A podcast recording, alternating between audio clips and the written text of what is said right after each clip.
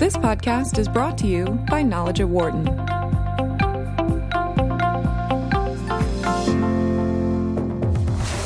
From the campus of the University of Pennsylvania Wharton School, this is Knowledge at Wharton on Business Radio. Here's your host, Dan Loney. Hi, everybody, and welcome to Knowledge at Wharton here on Sirius XM 111 Business Radio, powered by the Wharton School. Facebook founder and CEO Mark Zuckerberg has spent the last couple of days testifying on Capitol Hill before various committees and meeting with senators and representatives about what occurred between his company and Cambridge Analytica. He has also spoken about the social media industry in general and the needs for its future. To discuss his testimony and where social media is headed, we are joined here in studio by Lyle Ungar, who is a professor of computer and information science here at the University of Pennsylvania. And also joining us on the phone is Jennifer Golbeck, who is director of the Social Intelligence Lab at the University of Maryland, where she is also a professor of information studies. Lyle, nice meeting you. Thank you for coming in. Great to be here. Thank you. Jennifer, as always, great to talk to you.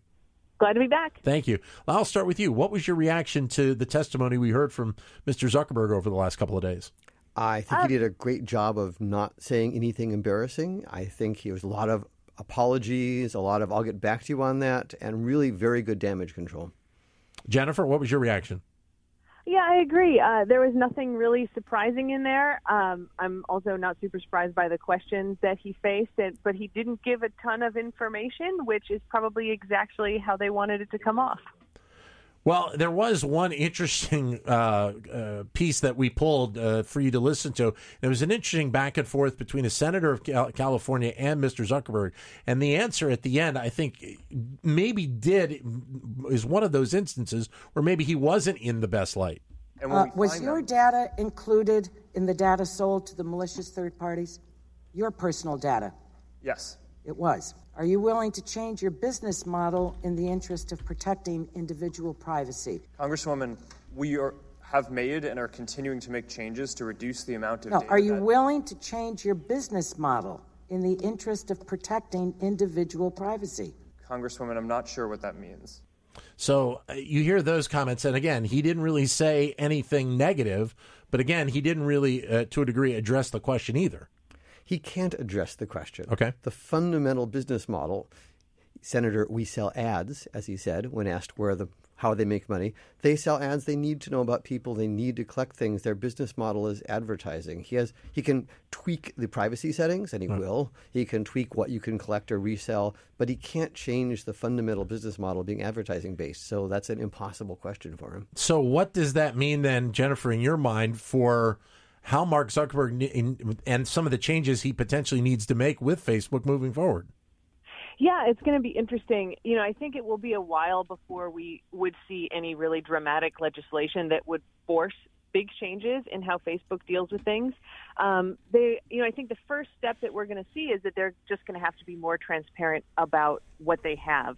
Um, and we're starting to see, you know, some stories about that with people downloading their archives the uh, new European data privacy law, the GDPR, which is kind of popping up in the news, that's yeah. also going to force them to be more transparent about this. And I think as we start seeing more and more about what they have, we're going to get more recognition from you know legislators and also the general public about like, gosh, they really have a lot.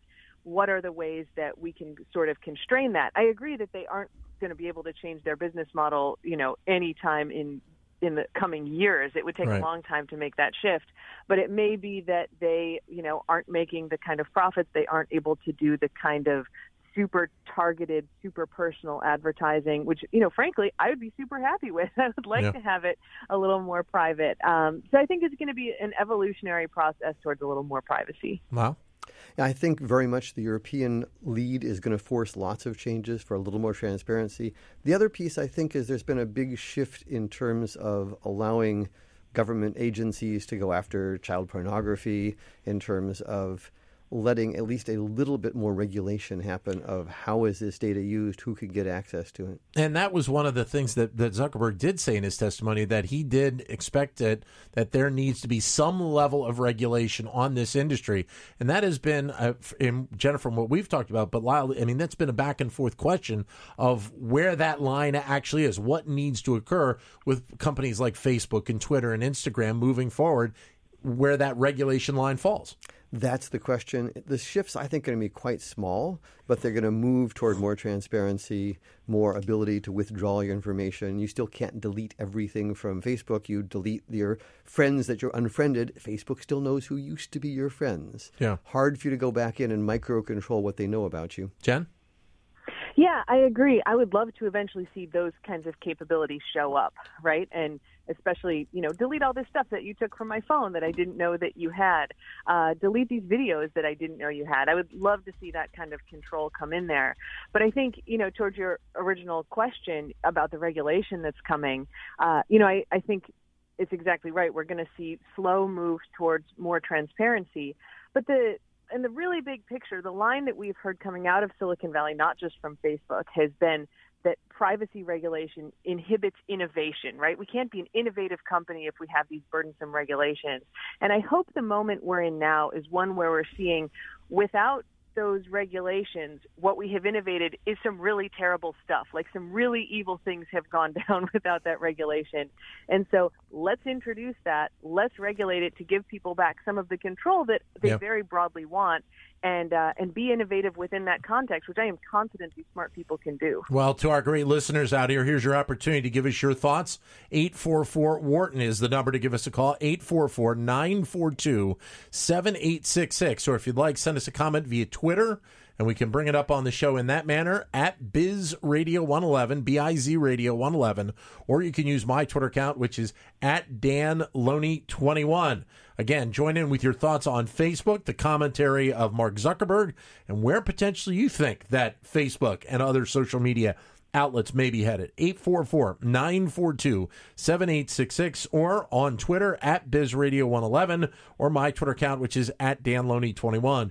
One of the other interesting back and forth, Lyle, and it, this is more of the the political side of, of this story, was the back and forth between Mark Zuckerberg and Senator Ted Cruz. And he came flat out and asked whether or not there is a problem with political bias involving Facebook.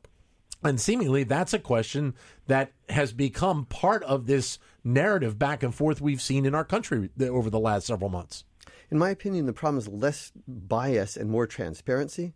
If I show an ad on national television and it offends someone, they will see it. Campaign funds will follow, things will happen. If I show an ad on Facebook or on YouTube that's micro targeted, very hard to tell who's showing things. I'm told by colleagues here at Annenberg that there are a number of very offensive ads that are micro targeted. Yeah and it's hard to regulate them. I think the obvious regulation there is if you're doing political advertising on Facebook or YouTube or any of these social media, there should be much more transparency. What are the ads being shown? How many people are being shown to who? What's the targeting criteria? So we have lots of regulations of radio advertisements and TV advertisements right. for politicians. Why are we not advertising you controlling YouTube and Facebook? Jen? Yeah, I 100% agree with that. And it's interesting that Ted Cruz was asking these questions about bias because yeah. Ted Cruz also used Cambridge Analytica. I mean, during the primaries, I wrote an article about Ted Cruz using Cambridge Analytica, and that is not the focus now, obviously, because it was used in the general election. Um, but it's very clever of him to focus in his questioning on, you know, this question of bias, which is, of course, a, a favorite of a lot of people, as you know, to kind of distance any questions that might come about the fact that he actually was part of the service that was doing, you know, these things people are really upset about. What do you think the reaction would be of, of other uh, social media companies, Jen, to the testimony of, of Mark Zuckerberg and specifically the, the, the answer that he gave to regulation? What do you think is being said with some of these other companies right now? I, I think they would generally, you know, be pleased with the way he presented things. Uh, it's really obvious that some regulation is coming. There has just been one thing after another, really since the election and just before the election, uh, that people have been really upset about, whether it's privacy issues, whether it's fake news, Russian bots, hyper targeted ads, all of this stuff people are getting really upset about. And we've come to this conclusion that, well, we have really let the whole space of social media, and I'm kind of lumping in there Google and YouTube, you know, all of these digital spaces, um, have gone unregulated and haven't faced the same rules that all other media companies have. And they're very clearly doing media now. So I think the writing was on the wall that this regulation is coming one way or another. So we may as well embrace what's coming and try to make it look as much like we want it to from their perspective. Uh, and you know, I think Mark Zuckerberg did a good job of that. So I would be surprised if anyone was really outraged at what he did. Wow. I fully agree. I think Facebook's been trying hard to argue they're not a media company. Yeah. They claim we're a technology company because we hire lots of software engineers. That's sort of like saying I'm not a newspaper media company because I hire people to do print layout. Right. Yeah. It's ridiculous. They are a media company. I think that they're much more sensitive to these regulations because Google does not use as much information about friends. It's a little bit different if you know what I'm buying versus you know whether my friends are gay or straight or young or old. Yeah. But I think all of them are realizing that they need to have at least some regulation to do damage control. But going back to the privacy question for a second, Lyle, I mean, you're talking about increasing whatever that level of privacy is, the settings, whatever it may be. And, and for the most part, that has been left in the hands of the consumer, of the person using it. And I think some people would agree that doing that, consumers will gloss over things. They won't necessarily cross all the T's and dot all the I's to make sure that absolutely all of the settings are perfect. That is another issue that really Facebook, I don't know how they can they can deal with that. I think it's a problem. There are easy regulations. For example, in Europe, you should not be able to consent for me to have my information shared. Yeah. And the biggest problem with Cambridge Analytica was not the 270,000 people whose data was stolen and illegal sold. It was their many, many friends who never consented to share their data. Under modern European law, this would never, and under current Facebook policy even, this would never have happened. So at least some simple things like if you're downloading someone else's contact list, what are you doing with all those phone numbers of other people? Yeah. So there's a simple privacy pieces that could be improved in the U.S. Is there a possibility that th- these new regulations that are going to go in play uh, in Europe, uh, is it possible that a version of something like that we could see here in the United States? I think so. It's politically harder to sell it here. Europeans are much more interested in privacy, but it's going to be very hard for companies like Facebook and Google and Amazon to say, well, that's impossible when they're already doing it in Europe. Jen? Yeah, I agree. I don't know that we're going to actually get those regulations in place here, but we may see uh, these social media companies giving a lot of those protections to Americans. I, it would be great if it extended to just all the users on their platforms. I expect what we're going to see is that they're really going to do a cost analysis. How much money are we losing by giving this privacy to people in Europe? And what are the little bits that we can pull back from Americans to keep making more money? I mean, that tends Yeah. to be the driving force between all this. And I expect that's how we'll see it. So there will be some benefit to Americans, But- maybe not all of it. Again, one of the things we've talked with Jen about in the past, and get your thoughts, Lau, is the fact that companies like Facebook and Twitter, who are global, are obviously going to be dealing realistically right now with two sets of standards of how they approach things in Europe compared to how things how they will be approaching things here in the United States. How do they deal with that with that with that quandary? They mostly just do different standards in the different countries, but I agree with Jennifer. It's, it makes it much easier to offer at least most of the European privacy options to Americans and even potentially to default them in, which would be, again, wonderful. 844 942 7866 is the number to join in. 844 942 7866. Or if you'd like, send us a comment via Twitter, either at Biz Radio 111, B I Z Radio 111, or my Twitter account, which is at Dan Loney 21. Jennifer, I, I wonder if we will see a continued uh, push to bring other uh, executives from the social media industry, the, these platforms, in to have further discussions. Obviously, for for Facebook, they were the ones that were making the news most recently. But you know, could we see Jack Dorsey? Could we see some of these other executives making their way to Capitol Hill to get a better understanding of this for the people that would be potentially making these new rules? I hope so. I mean, there are, um, you know, a population of legislators who are very interested in these privacy kind of issues, and I think would love to hold some hearings to really figure out, you know, what kind of data is being collected, what do people know about, um, what are some ways that we could regulate this, and and I think it's a useful conversation to have between legislators and executives. Like, what are the ways we can do this that are going to be most productive all around? Um, I'm not sure if it's going to happen, though. You know, I think we got this with Facebook because it has been so in your face in the news. Right. If we, you know, discover some malfeasance or shocking things from other companies, then maybe. But I'd be surprised if this is the moment where we see that real push for privacy because it is kind of politically charged in a lot of ways. Um, you know, and and I don't think it's a liberal conservative issue, but it is kind of a Republican Democrat issue in like today's political climate. Um, so I'd I'd be a little surprised if if this became the moment for all of uh, Silicon Valley to start have to testify about this. Wow. Fully agree. The one piece I could see going big is there's been a lot of evidence of Russian meddling in the elections. Sure. And I think there's a lot of Americans who are not very happy about being manipulated by foreign powers.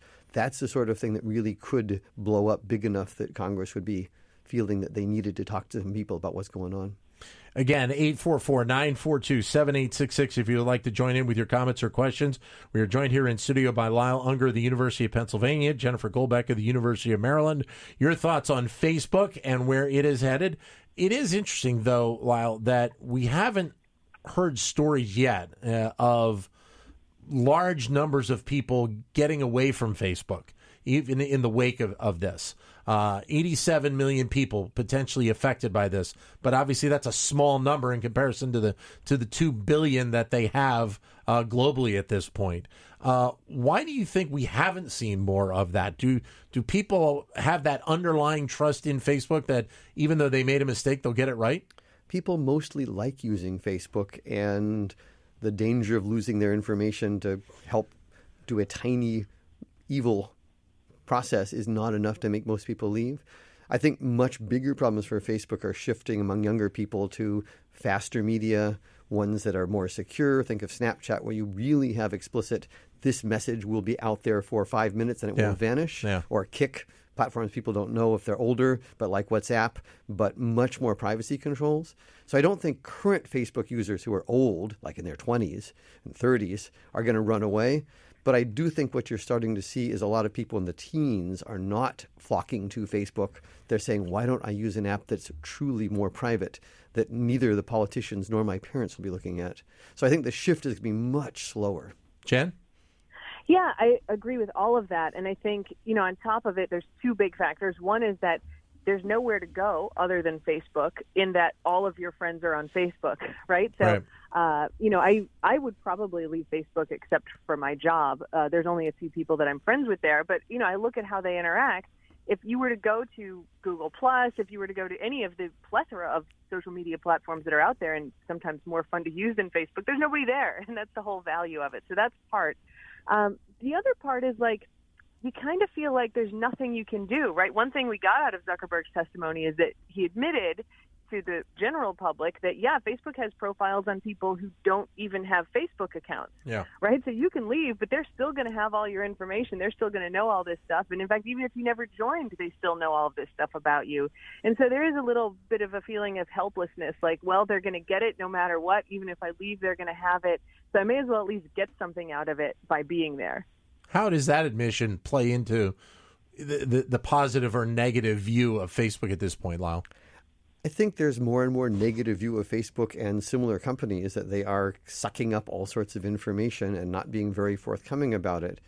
But I agree with Jennifer that it's most people really want privacy, but they're willing to give it up very quickly when it allows them to talk to their friends or gives them slightly better security in terms of detecting who might have stolen their account. Yeah. So face privacy is awesome, but really easy to convince people to give up. But as as we've mentioned, uh, Jennifer, in the past, when you look at at some of these social media platforms, obviously Facebook is one thing, but Twitter realistically is something almost totally different. Uh, you know, we, we use Twitter here to promote the show and things that we're going to talk about on the show. But outside of that, I don't really use Twitter a whole lot at all. So, I mean, it, it's a much different kind of uh, layout that you have for those two. Yeah, it's a it's a platform, and I have a bunch of Twitter accounts that I use for different reasons, and it's a platform that I love, but it's so different than Facebook, um, where it really is kind of broadcast. And sure, you're doing some communication with friends, um, but it serves a different purpose. And you know, I think that also explains why they have uh, different data on people and aren't facing the same kind of privacy criticisms. You know, on one hand, everything you do there is public or completely locked down, right? You don't have this very nuanced kind of privacy like you do on Facebook. And they also aren't targeting ads in the way that Facebook is. There are targeted advertisements, but not in the very detailed way that Facebook does. Um, you know, that may explain why they make less money too, but they really approach the whole thing differently, which is not to say that they're perfect, um, but they are not the warehouse for, you know, everything I've done in my personal life like Facebook is for a lot of people. That's true for you and for me, but there are different communities, particularly younger African Americans, say, who are using Twitter the way I would do texting. They're saying, hey, let's go down to the bar and hmm. meet. And it's public, everyone could read it, but they're maybe even underage and saying, hey, let's meet at the bar, which someone is going to look at at some point and they will become older later and someone's not going to get a job Yeah. because they tweeted something and there are going to be questions that will show up. So I think it's not nearly Facebook's incredible breadth of information, but I think there's dangers there too. The other piece is that Twitter makes it really easy for anyone to set up thousands of accounts and start spamming. Yeah. And I think you'll see a lot more revelations that there's a embarrassing large number of Twitter accounts that are not run by humans, but in fact are bots with some agenda. 844-942-7866 with your comments or questions. 844-942-7866 in studio with Lyle Ungar, the University of Pennsylvania, Jennifer Golbeck of the University of Maryland. Uh, or you can send me a comment on Twitter at BizRadio111 or my Twitter account, which is at DanLoney21.